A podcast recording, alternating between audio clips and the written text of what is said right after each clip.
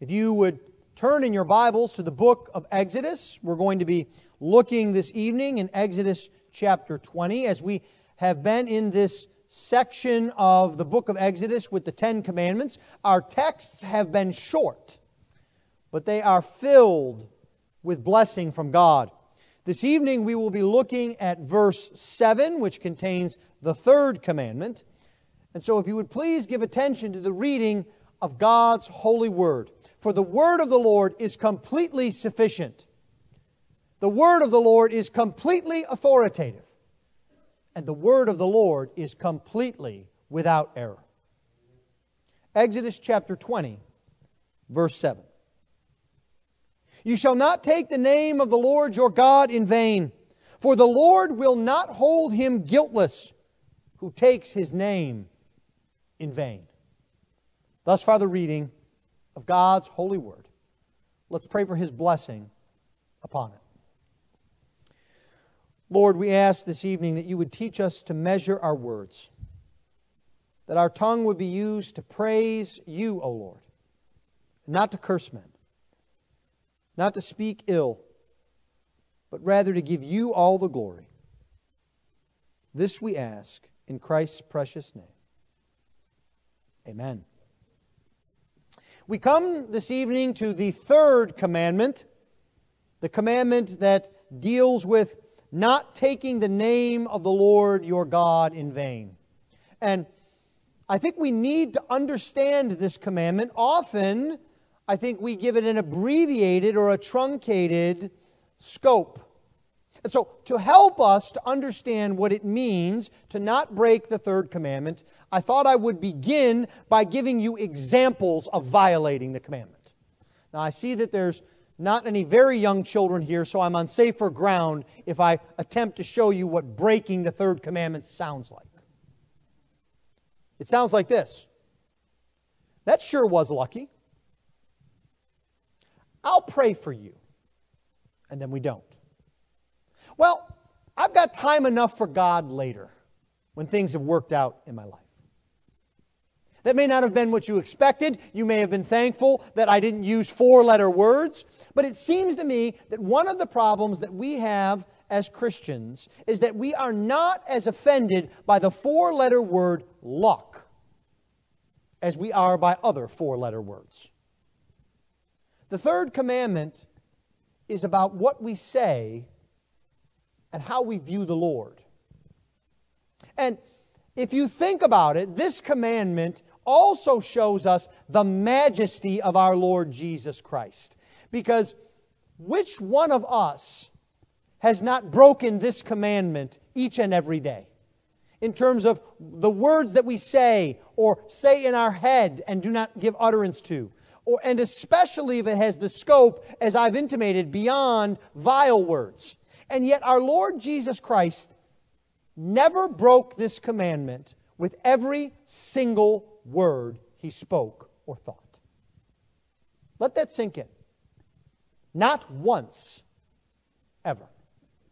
It's one thing that I think is so helpful in studying the Ten Commandments. It shows to us how great our Savior is.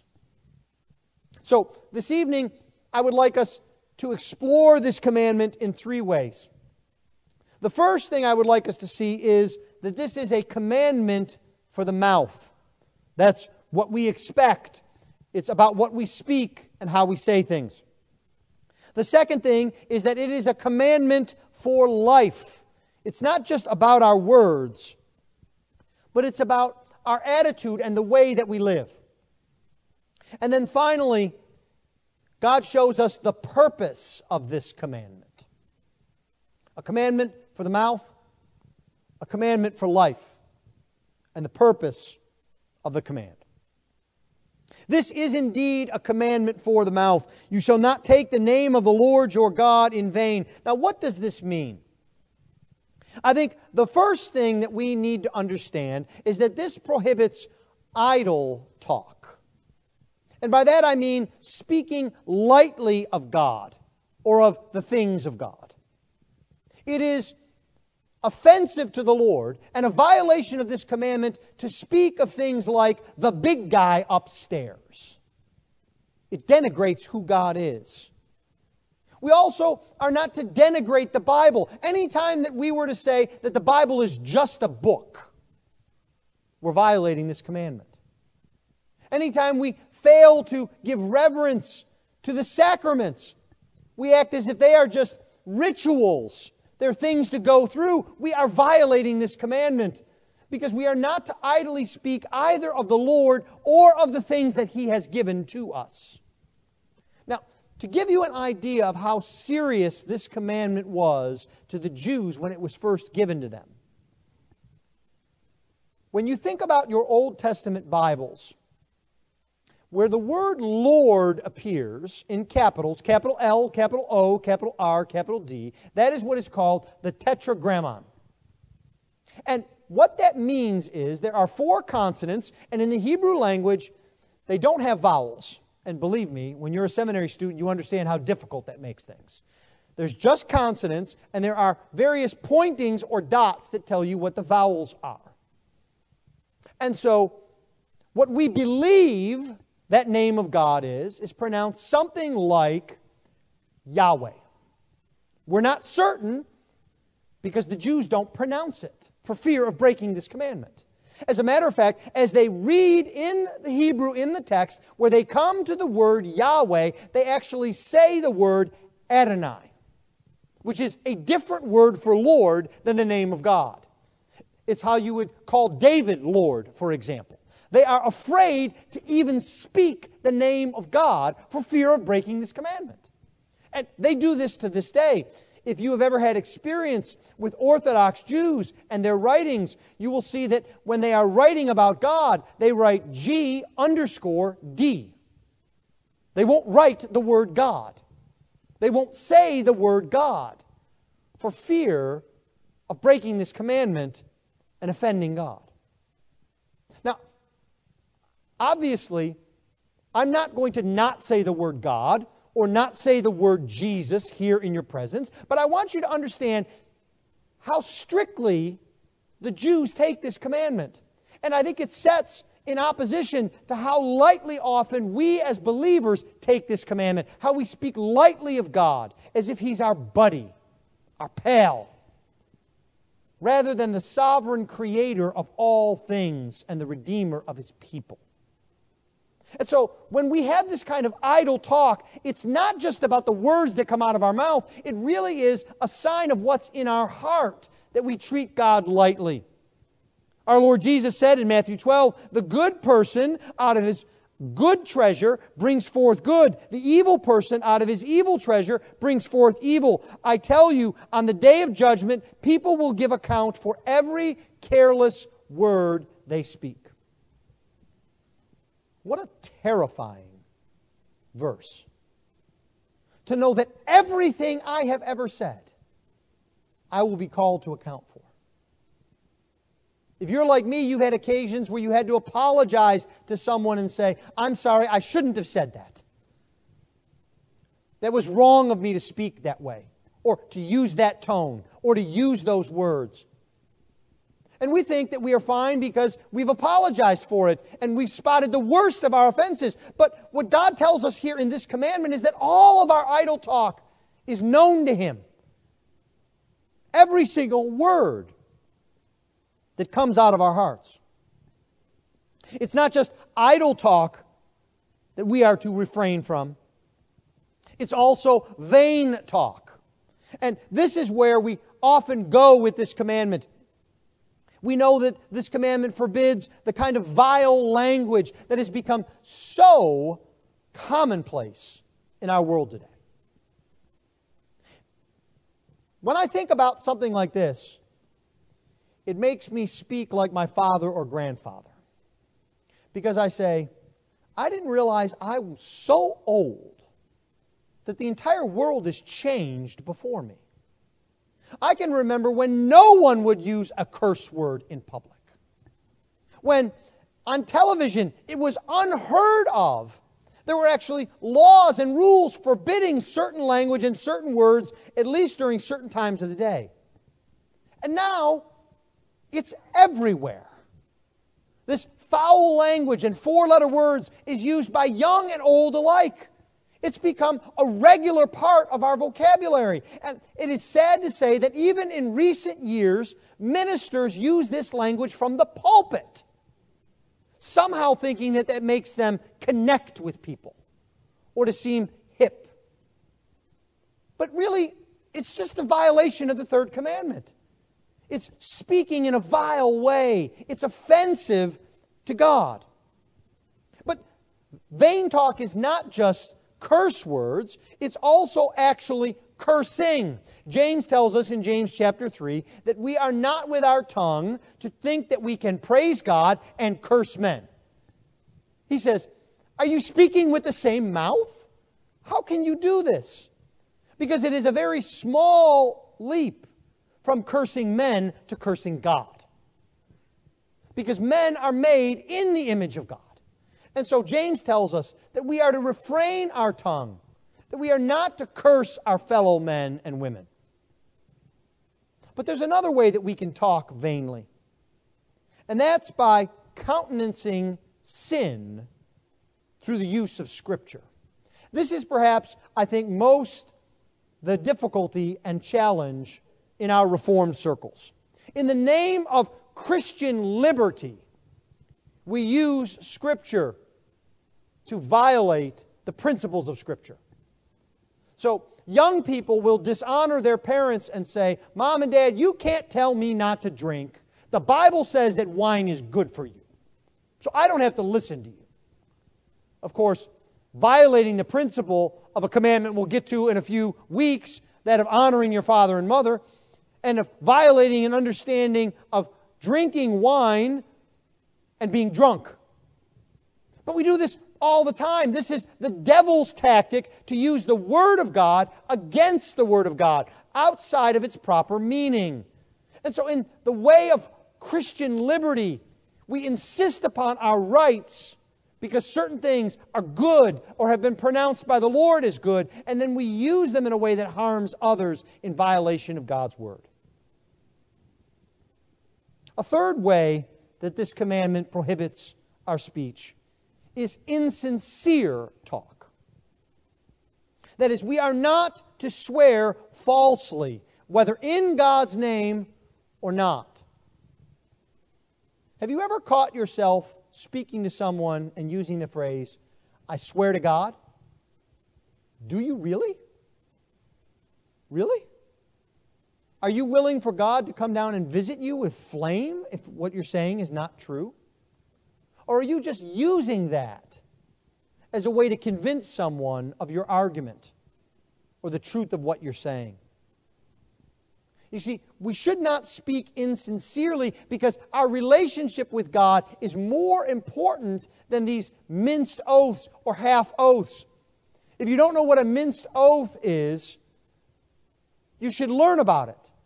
Because sometimes we think that we're not violating this commandment because we don't use the word God, but we use the word gosh or golly or some other means of replacing God's name in our language, in our curses, in our expressions. But what that really just shows is that we're able to tame the end result off our tongue, but not in our heart. God cares about our relationship, not just with Him, but with others as well. And so when we swear falsely, even not with God's name, when we say something like, I will pray for you, and then we don't, or you can count on me, and then they can't, then we're violating this commandment. Deuteronomy 23 puts it this way. If you make a vow to the Lord your God, you shall not delay fulfilling it, for the Lord your God will surely require it of you. You shall be careful to do what has passed your lips, for you have voluntarily vowed to the Lord your God what you have promised to do with your mouth. And yet, there are times in which we project a vision of who we are and say things that don't comport with reality. The second thing that we see about this commandment is that it is not just a commandment for the mouth. It's also a command for life. And we can dishonor the Lord and dishonor this commandment by the life that we live. And the first and most obvious way that we can do this is by treating the Word of God as being irrelevant. Now, we can be unlike the world in that we don't mock the Bible. We don't say that the Bible is false. We don't say that it's a fairy tale. We can even have a prominent place on our shelf in our home for our Bible. But if we close the book, then we're really treating the Word of God as irrelevant. When we say that the Bible doesn't really have anything to say about our marriages, or our parenting, or our jobs, or our duty as citizens, or our duty with our neighbor, then we are dishonoring the Lord and His Word, violating this commandment. When you have a problem, is the first question you ask yourself, what does the Bible say about this? I think far too often we reach for a self-help book, or a podcast, or a friend before we go to God and His Word. Now, God hasn't given us every answer in every specific detail for every possible situation, but God's Word speaks to all of our life. And so that's where we begin. We begin with God's Word. So we must not break this commandment by dishonoring our life, treating the Word of God as irrelevant. Another way that we can dishonor this command is with false piety. There is an old saying that pretended holiness is double wickedness. Think about that for a moment. That means if we are doing something so that others will think that we are someone we are not, it is a double wickedness. Far too often, I think, we believe that it is sufficient that others see us as being godly than rather that we actually be godly. We're more concerned about others' perception of us. This is what James calls the double-minded man. He's unstable in all his ways. He's only concerned with the visible and his reputation, and he doesn't take to heart the Word of God. Paul puts it this way in Titus chapter 1. They profess to know God, but in works they deny Him, being abominable, disobedient, and disqualified for every good work. I think the greatest example that we have of this is the story in Acts of Ananias and Sapphira. This was in a time in which the church was pooling its resources to help the poor that were among them. And many in the church sold things they had and brought it to the apostles so that the money that was gained from that could be distributed to help the poor. And Ananias and Sapphira had a field, and they sold it. They didn't have to sell it. Peter makes that clear in the text. While they owned it, it was theirs. There was no obligation that they had to sell that. But once they had sold it, they came to the apostles and they gave a portion of the proceeds. But the key here is they wanted everyone to think it was all. They wanted others to think they were godly. There was a false piety that they were projecting. And of course, the Holy Spirit knew that they were lying. And they were struck dead for violating this commandment, amongst others. Now, I think this is in large part why the world is not affected by the church. Because the church does not reflect her Savior. When the world sees Christians with false piety, they assume that our truth is false truth. That it's not worth listening to, that the gospel is false, that it is a fabrication, that it is worthless. That's why it's so important for our lives to adorn the gospel. Paul speaks about this in Romans chapter 2. He says, the name of God is blasphemed among the Gentiles because of you.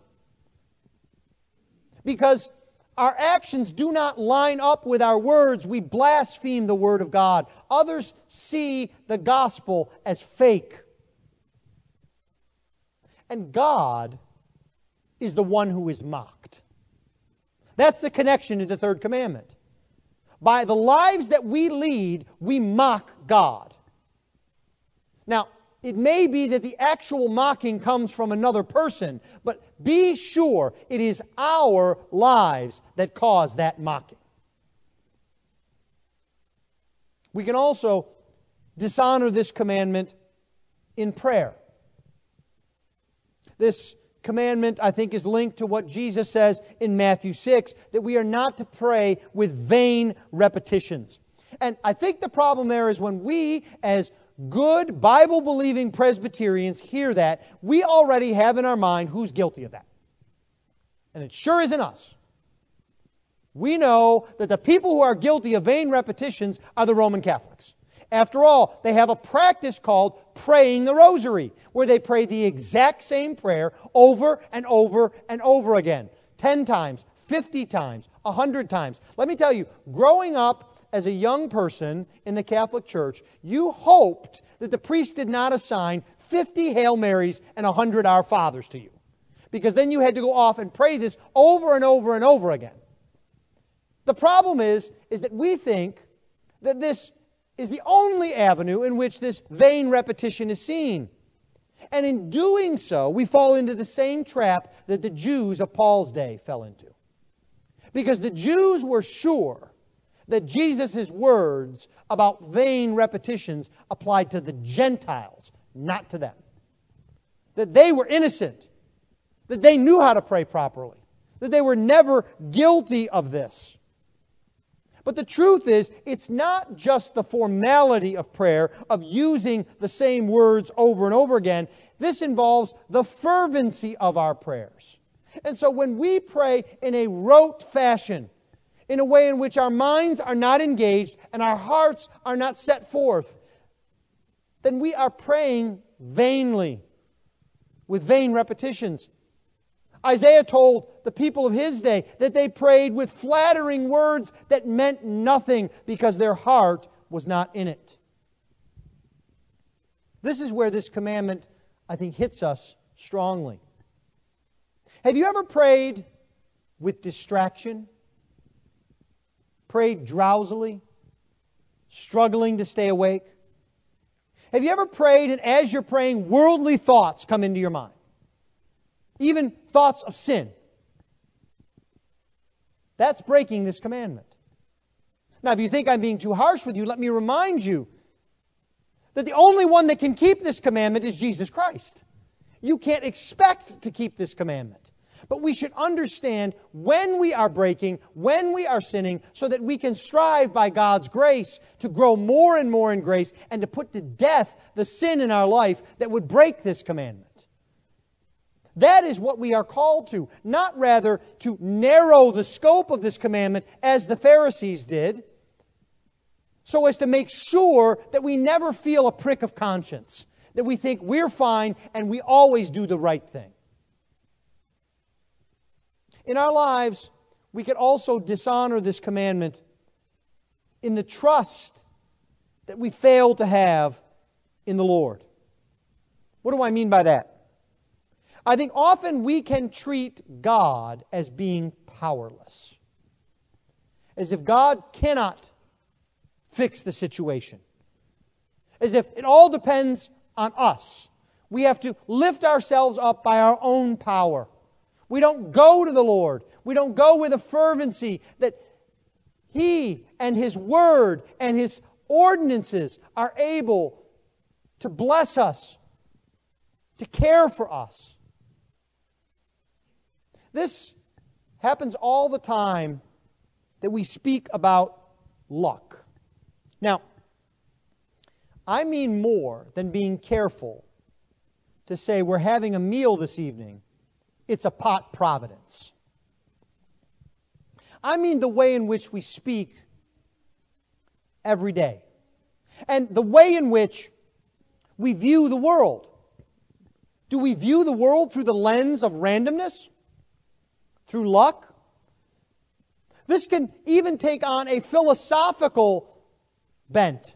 Because if you are here this evening and you think that evolution is true and real, you are violating the third commandment. Because what you are saying is that chance has brought about the world. And you don't get a pass if you say God used chance to bring about the world. Divine evolution is a contradiction in terms. God is in control. There is no luck. The Bible tells us that God has numbered the hairs on our head, that He knows the number of our days, that He knows the thoughts and intentions of our hearts. If we believe that, how could we need to get lucky? It's saying that God's powerless, that there's an area of life in which God cannot make His sovereignty known.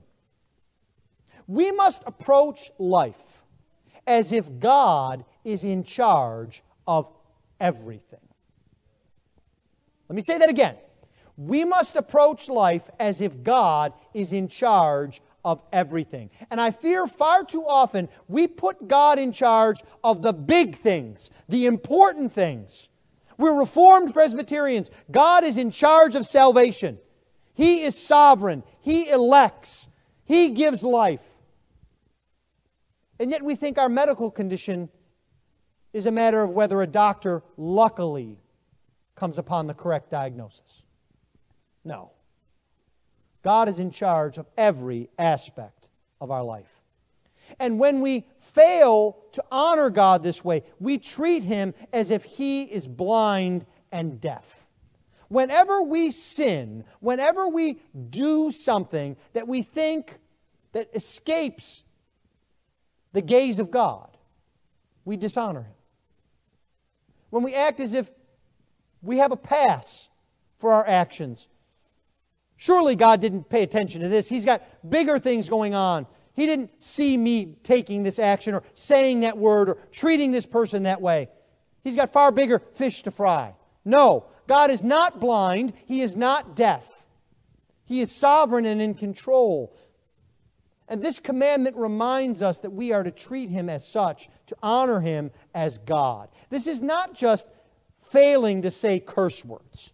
We are to bless the Lord for who He is, to honor Him for who He is. And God's name is dishonored whenever we deny His attributes. Whenever we deny His sovereignty, we dishonor Him. The third and final thing that we see this evening is the purpose of the command. And we see this in the second half of this text. For the Lord will not hold him guiltless who takes His name in vain. This is where a punishment is threatened, and it is a serious, merciful warning that comes to us. God has intentionally made this one of the 10 words. God takes this commandment seriously, and He wants us to know it. This is the way I think perhaps often parents deal with children. I remember when my children were very young, we had a habit of putting them to bed. And after we put them to bed and the door was shut, we said prayers with them and tucked them in, and we shut the door and we left, it would be inevitable that one of the boys would turn on a light. And we knew that they had enough time to fall asleep, that we didn't need to get on them right away, so we would give it a few minutes, and then one of us would go in and tell them to turn off the light. And they would do that.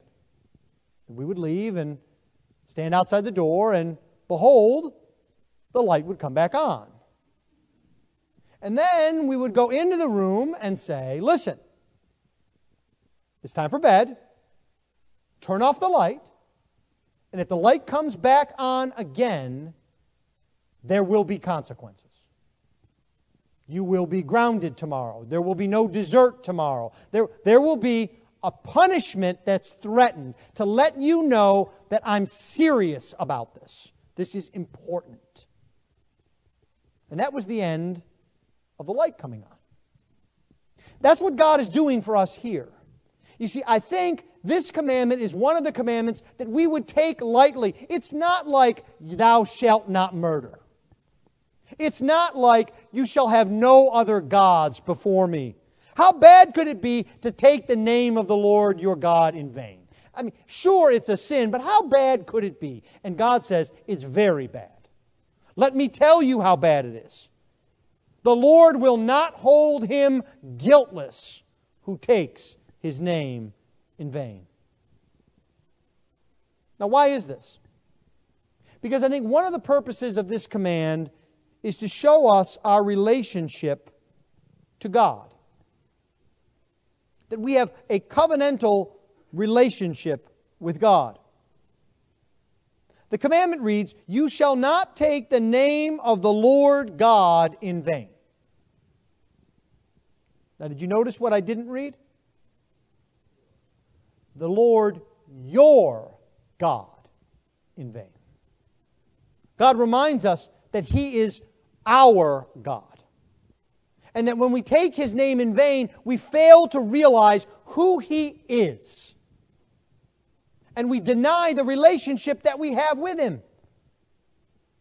This is true in all our human relationships, isn't it? The way that we have strong relationships is that we get to know that other person. And the more we know them, the stronger the bond. You know that, some of you who have been married much longer than I have. The more years that you are married, the more you know your spouse, the more you get to know who they are, and your relationship is strengthened. That's what God is telling us here. The failure then leads to fickleness. We don't want to be in the spot of the Israelites on Palm Sunday, who praised Jesus as the King of Kings coming in, and then days later yelled, crucify him. There is a fickleness when we fail to understand this commandment. Lastly, the great purpose of this commandment is found in God's glory. This third commandment is linked to the first, in that the first tells us that there is no mention of any other gods to be made. That is to take the Lord God's name in vain. To insist that there is any one or anything His equal worthy of worship. God has revealed Himself to us as He is. He doesn't want us to deny that. He wants us to acknowledge the truth of who He is, and to honor and worship Him. So in conclusion, think broadly about this command, even as you do all of them. Anytime you think you can keep this commandment, what you are saying is, I don't need Jesus. And I'm here to tell you that you do. That you cannot keep this commandment in thought, word, and deed, in every instance of your life. And that reminds us that we are to guard much more than our tongues. We are to guard our lives. Have your life be one that brings glory and honor to Jesus. That when others see you, they see the truth of who Jesus is, and not a false piety.